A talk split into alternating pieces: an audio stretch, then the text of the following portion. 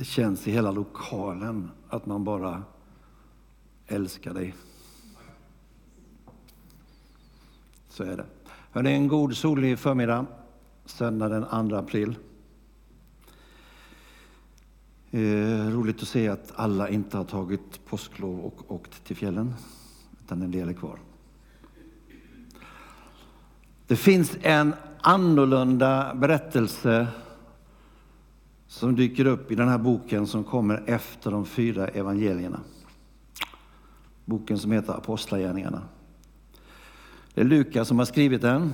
Lukas som var läkare. Han skrev också sitt evangelium som ni vet. Och det finns en berättelse där som bara dyker upp nästan lite sådär från ingenstans. Om han som var officer i armén. Vi lägger första bilden. Och vi läser texten. I Caesarea bodde en romersk arméofficer som hette Cornelius. Han var befälhavare vid det italienska regementet. Han och hela hans familj ärade Gud och var mycket fromma. Han gav generöst pengar till välgörenhet och han var en flitig bedjare. En eftermiddag när han var helt vaken, ungefär klockan tre, fick han i en syn se en Guds ängel som kom emot honom. Ängeln sa Cornelius. Cornelius stirrade skräckslaget på ängeln. Vad vill du, Herre? frågade han. Och ängeln svarade Gud har hört dina böner och märkt din stora generositet. Kapitel 10 i Apostlagärningarna, där dyker den upp. En välutbildad man, en hög position i samhället, officer. Och det står att han ärade Gud och han var mycket from. På vilket sätt ärade han Gud? Jo, det står han var generös med pengar till välgörenhet, så skriver Lukas. Och så skriver han också, han var en bedjare. Och det här gjorde att ängeln fick order om att du ska besöka Cornelius en sån här vanlig eftermiddag klockan tre. Men vänta lite, när vi tänker på Cornelius så är det ju faktiskt så att det står ingenstans att han visste någonting om Jesus. Han eh, kanske hade hört om mannen under påskhögtiden, om korsfästelsen. Men eh, det står ingenting om det. Vi vet inte om han var helt ovetande.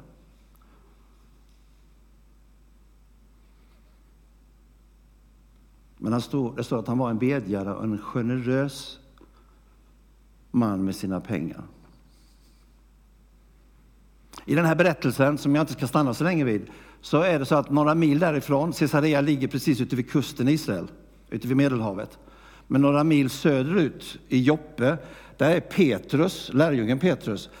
Och eh, han får också en väldigt speciell upplevelse. Han får ett besök från himlen han också, fast annorlunda. Jag ska hoppa över den. Men det var nämligen så att Gud ville visa Petrus att det händer saker utanför din trygga zon. Vad var Petrus trygga zon?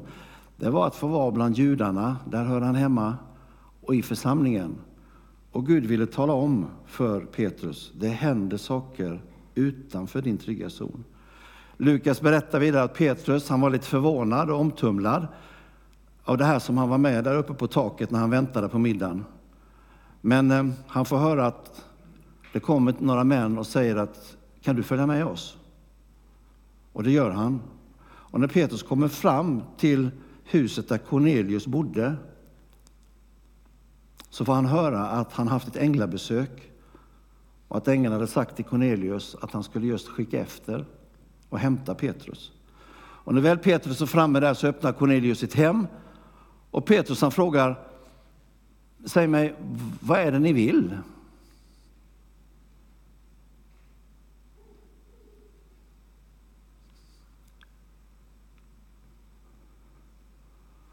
Och då kommer de här orden.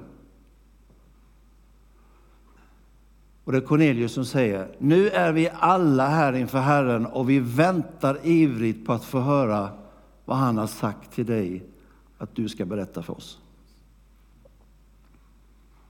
Nu är vi alla här inför Herren. Det var Cornelius och det var hela hans familj och kanske tjänare. Och nu är vi ivriga på att få höra vad han har sagt att du ska berätta för oss. Där ska jag lämna berättelsen. Men det som har fastnat hos mig när jag har förberett den här gudstjänsten, det var just det att det fanns någon utanför Petrus trygga zon som sa, nu vill vi höra vad du har att berätta för oss.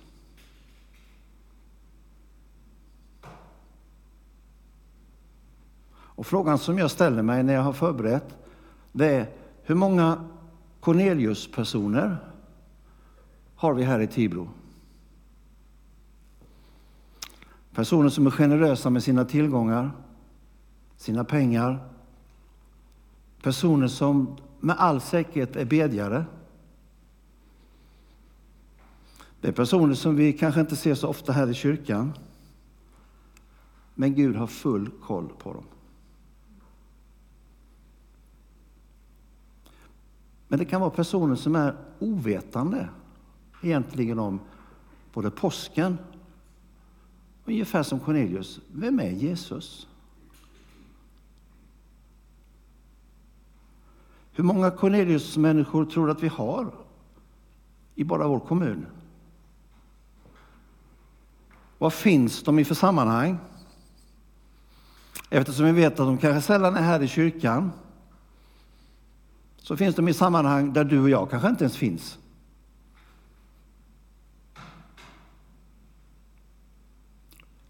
Och nu kommer det som har landat kraftigt i mitt hjärta. Och det är när Paulus skriver till en församling, nämligen församlingen i Korint.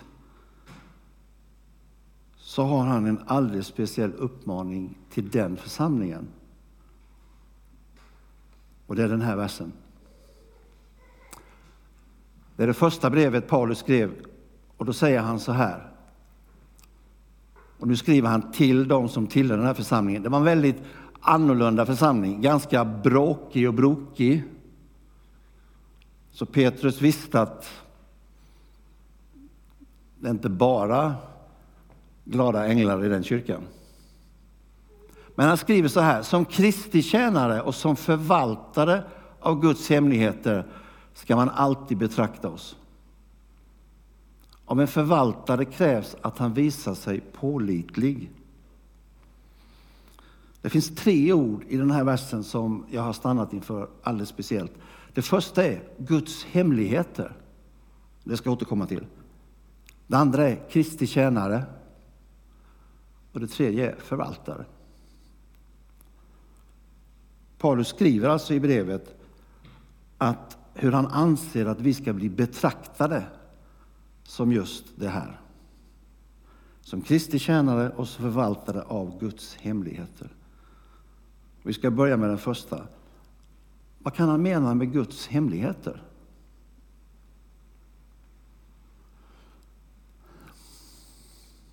På flera ställen i vår bibel så talas det om just det här med Guds hemligheter. Lite annorlunda ord. Vad är det för hemligheter?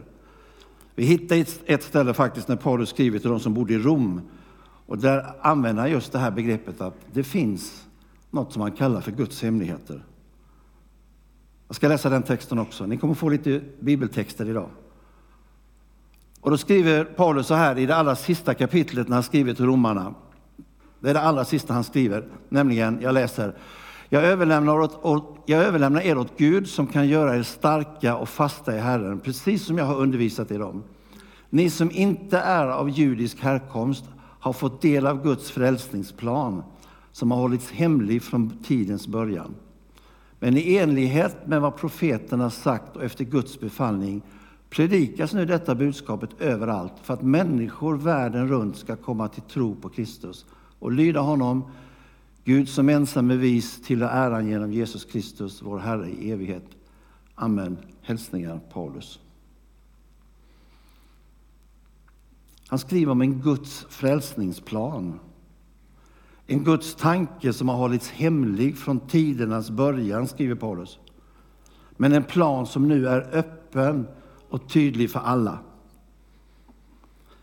En plan som gör att varje människa får rätten att säga jag är faktiskt barn till Gud.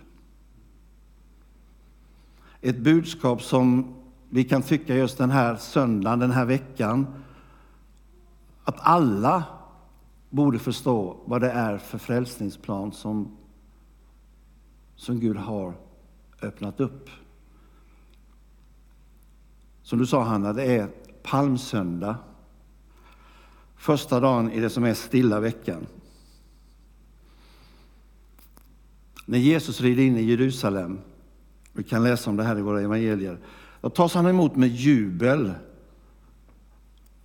Man tycker att han är som en kung och folk viftar med palmblad,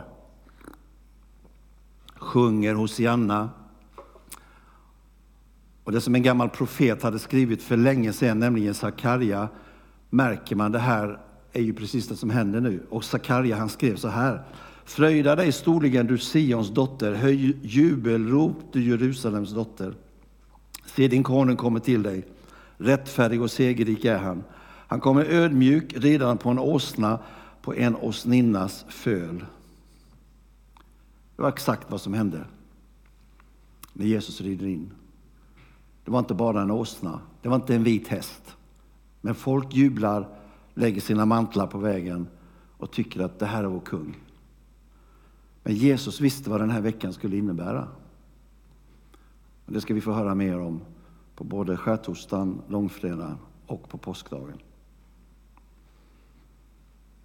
Det är så många människor, så många miljoner människor runt om i vår värld den här veckan som kommer glädjas över att den här stilla veckan, det är veckan när Guds hemlighet, som hade funnits där från tidens början, helt plötsligt inte längre är en hemlighet.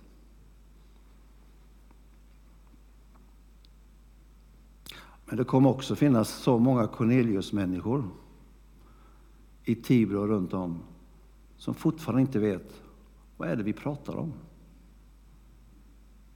Vad är det för Gudsplan? Men just med tanke på det här, alla de här ovetande som Paulus skriver att vi är alla Kristi tjänare och vi är förvaltare av Guds hemligheter. Och hur kan vi då berätta och dela med oss av den här Gudsplanen? Hur gör du och jag i det vardagliga när vi rör oss där ute en vanlig måndag, en onsdag, en torsdag? Det finns många sätt att berätta. Nu ska jag visa på ett sätt hur man kan berätta. Och alldeles strax så ska Kjell-Åke starta upp en kort sekvens på mindre än två minuter så här skulle man kunna berätta om Guds hemlighetsplan som nu inte är hemlig. I början fanns Ordet och Ordet fanns hos Gud och Ordet var Gud. Han fanns hos Gud i början och genom honom blev allting till.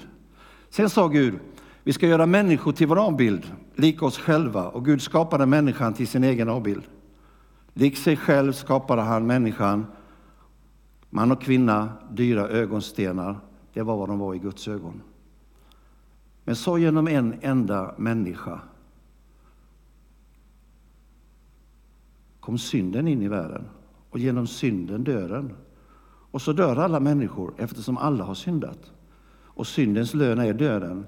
Men Guds gåva är evigt liv i Kristus Jesus, vår Herre.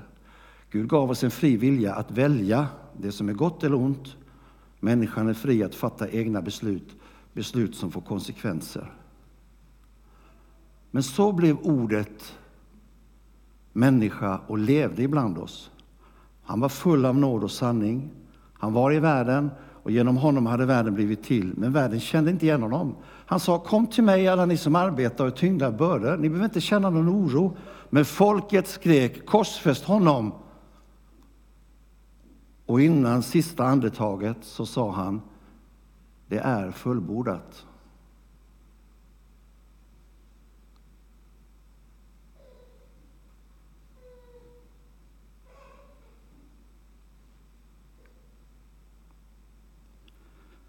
Genom sin död på korset tog han all vår synd på sig.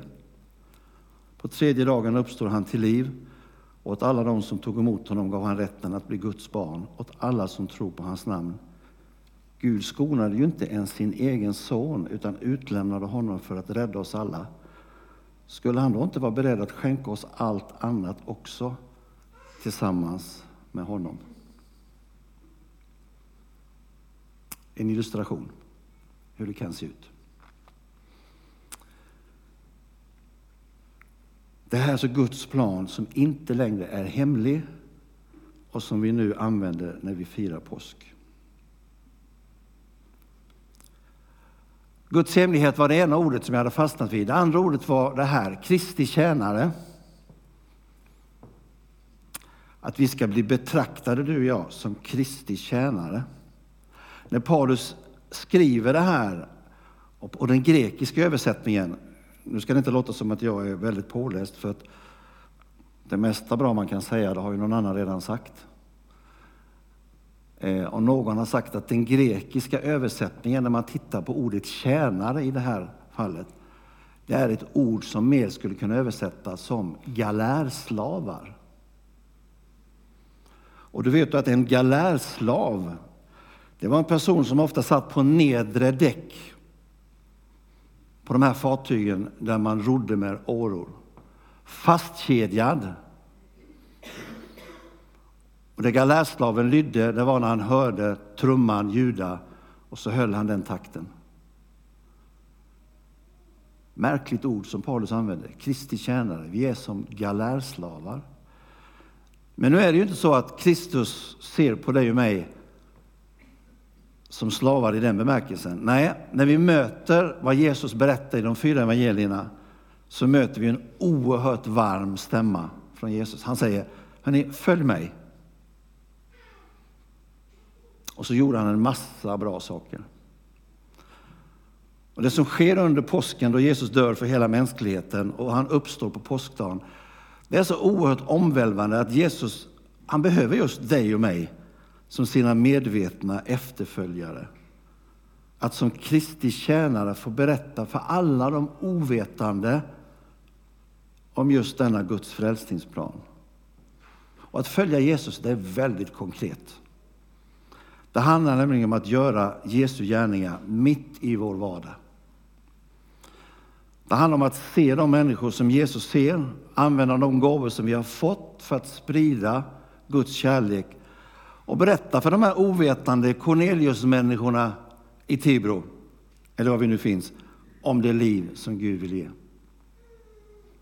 Ett liv i gemenskap med Jesus som ger en fantastisk frid i hjärtat. Och det är väldigt oförklarligt.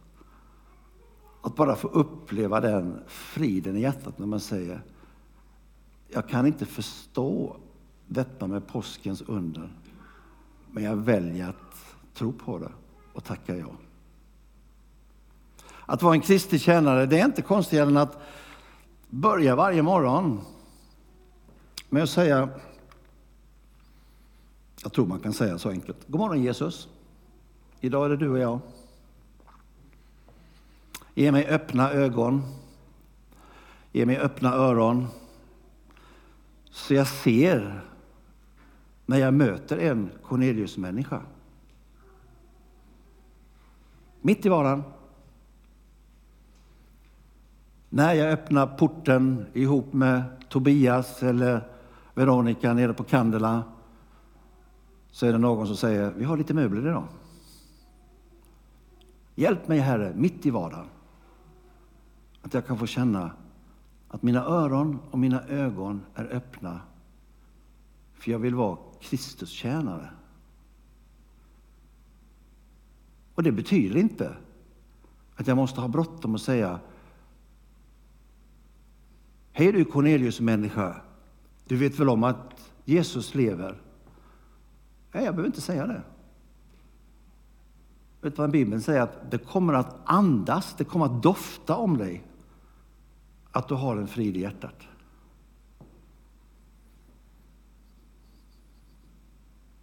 Det tredje ordet. Och eftersom det bara var tre ord så märker du att vi börjar gå mot slutet. Det tredje ordet var just det här.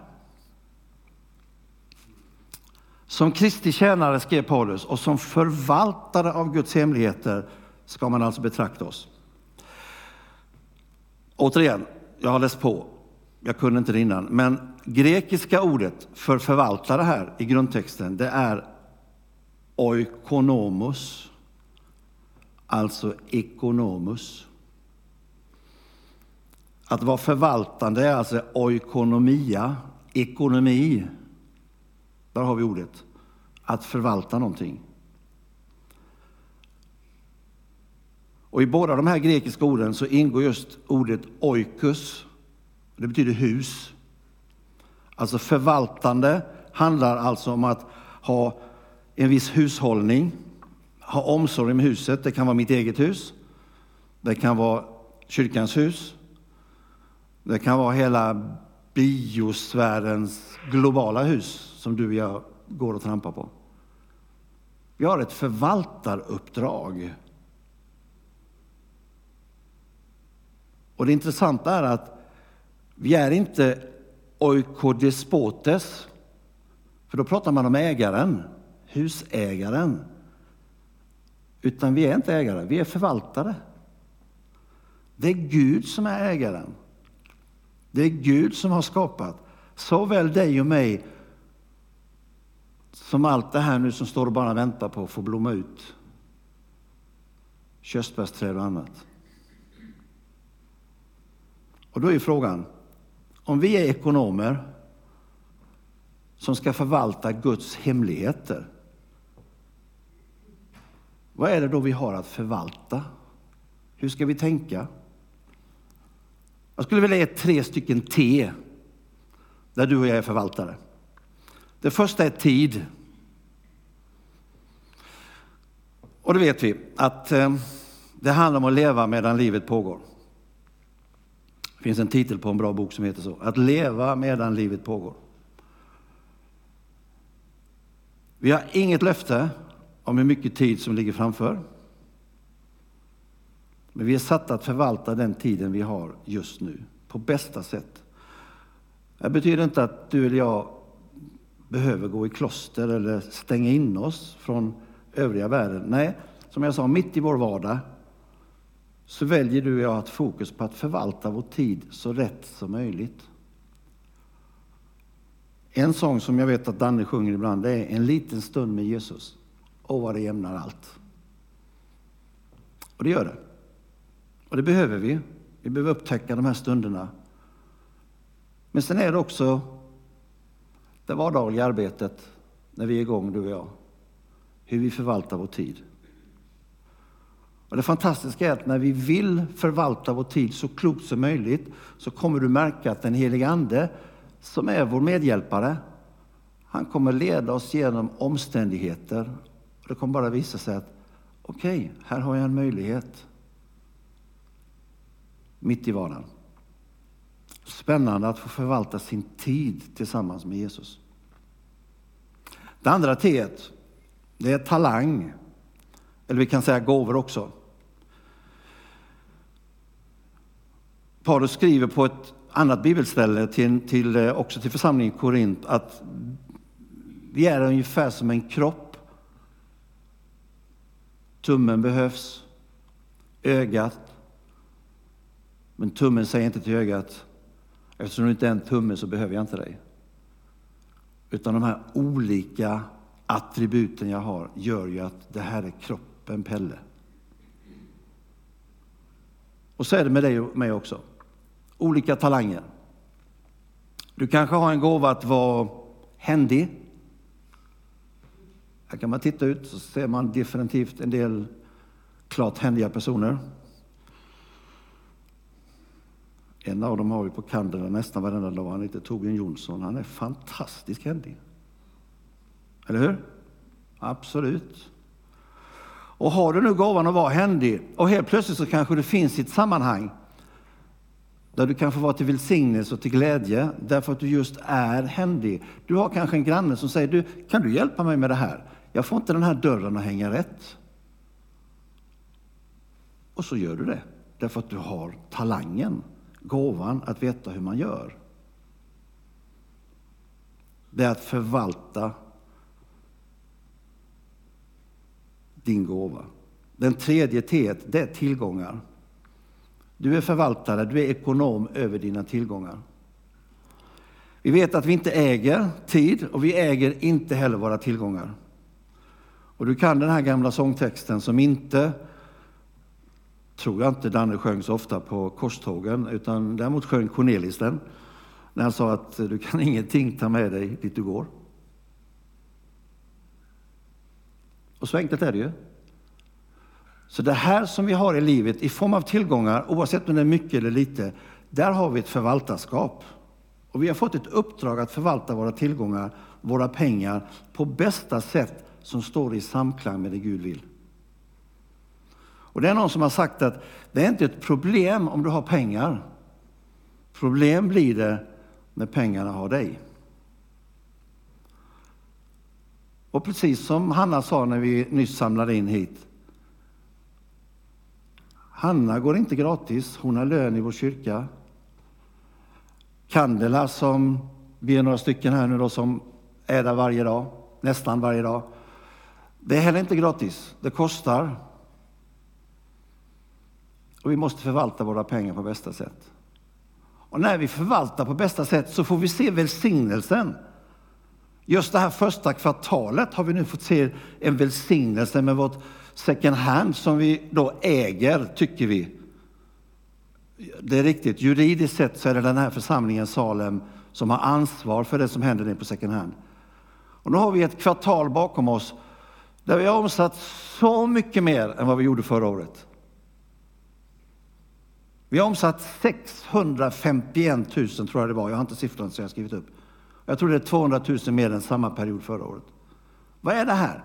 Det är att när vi använder våra tillgångar så säger Gud, vad bra, du äger inte dem, men jag har satt dig att förvalta dem och då vill jag välsigna och se till att det blir mer. Det här märker vi redan i första Mosebok när Gud säger till Abraham, och då ska vi veta att Abraham hade väldigt mycket tillgångar i form av boskap och mycket annat. Han var rik på tillgångar. Och Gud säger att jag vill välsigna dig Abraham. Därför att du ska få vara till välsignelse för andra. Så när du ser på dina tillgångar, och när jag gör det, och då pratar vi om det vi ibland säger att vi äger. Och så vet vi samtidigt att det gör vi ju inte, för jag får inte ta med mig någonting. Utan någon annan får ta det. Och så säger Gud, förvalta det här på bästa sätt.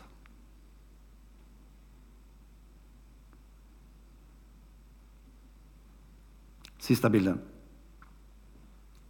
Och han skriver i den här versen, av en förvaltare krävs att han visar sig pålitlig.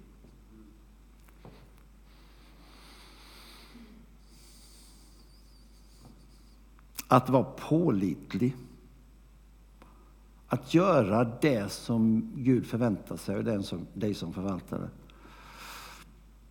En vacker dag får du höra, bra, säger Jesus till dig. Bra du gode tjänare. Du har varit en trogen och bra förvaltare.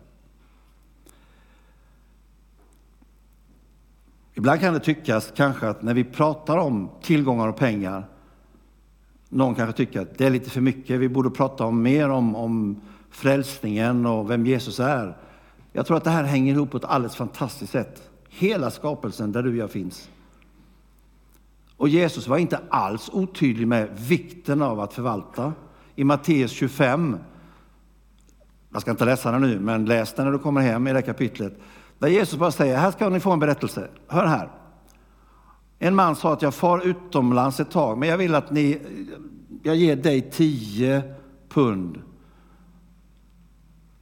Eller om det var fem, men i alla fall det var ganska mycket. Men, men jag ger dig bara två, jag ger dig bara ett. Men ni förvaltar det här så bra ni kan.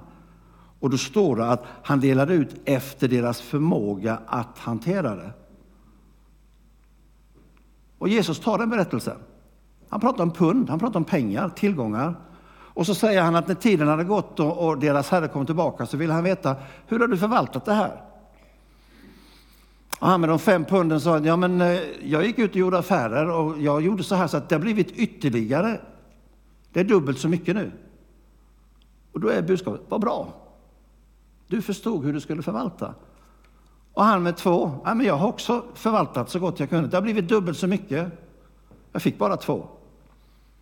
Men den sista sa, nej, jag visste att du är sträng. Jag tog det där lilla pundet jag hade och grävde ner det, för jag tänkte det är lika bra jag gömmer det, så att åtminstone får tillbaka det du har gett mig. Och då är budskapet, fritt översatt, fel. Fel. Du skulle inte grävt ner det. Du kunde åtminstone satt in det på banken så det gav ränta. Du har inte förvaltat.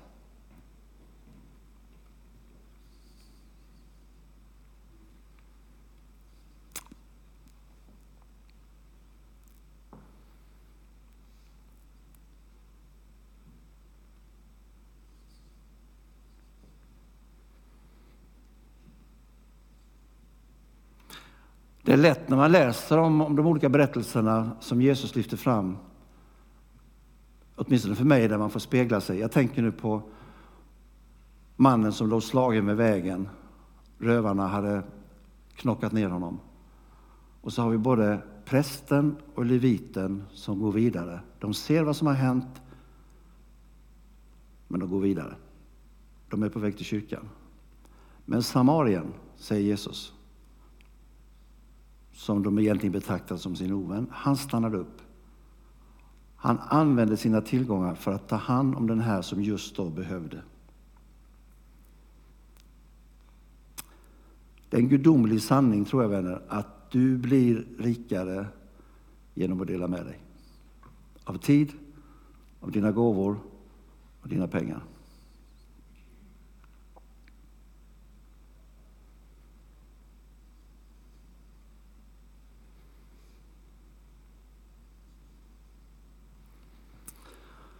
Kommer en dag, och det blir det sista jag säger, det kommer en dag när, du kan läsa om det i den sista boken i Bibeln, där Johannes skriver om att den här hemligheten, Guds plan, den kommer en vacker dag att visa sig att Jag ser att jag har texterna, jag ska läsa den. Det är Johannes, det är den sista boken i Bibeln. Det står så här.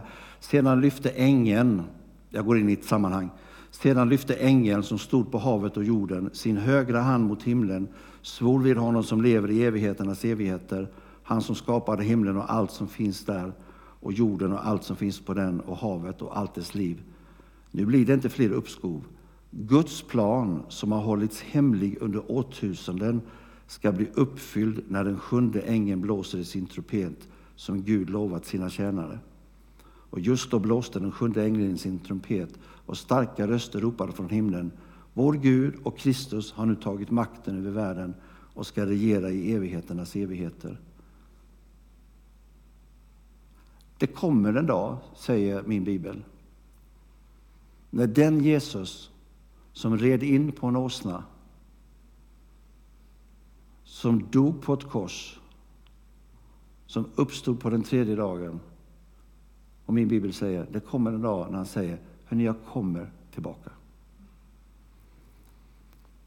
Det är nog många i din och min värld där ute som skulle säga att det där tror jag inte är speciellt sanningsenligt. Jag tror det därför att Jesus själv sa, det finns många rum där min far bor.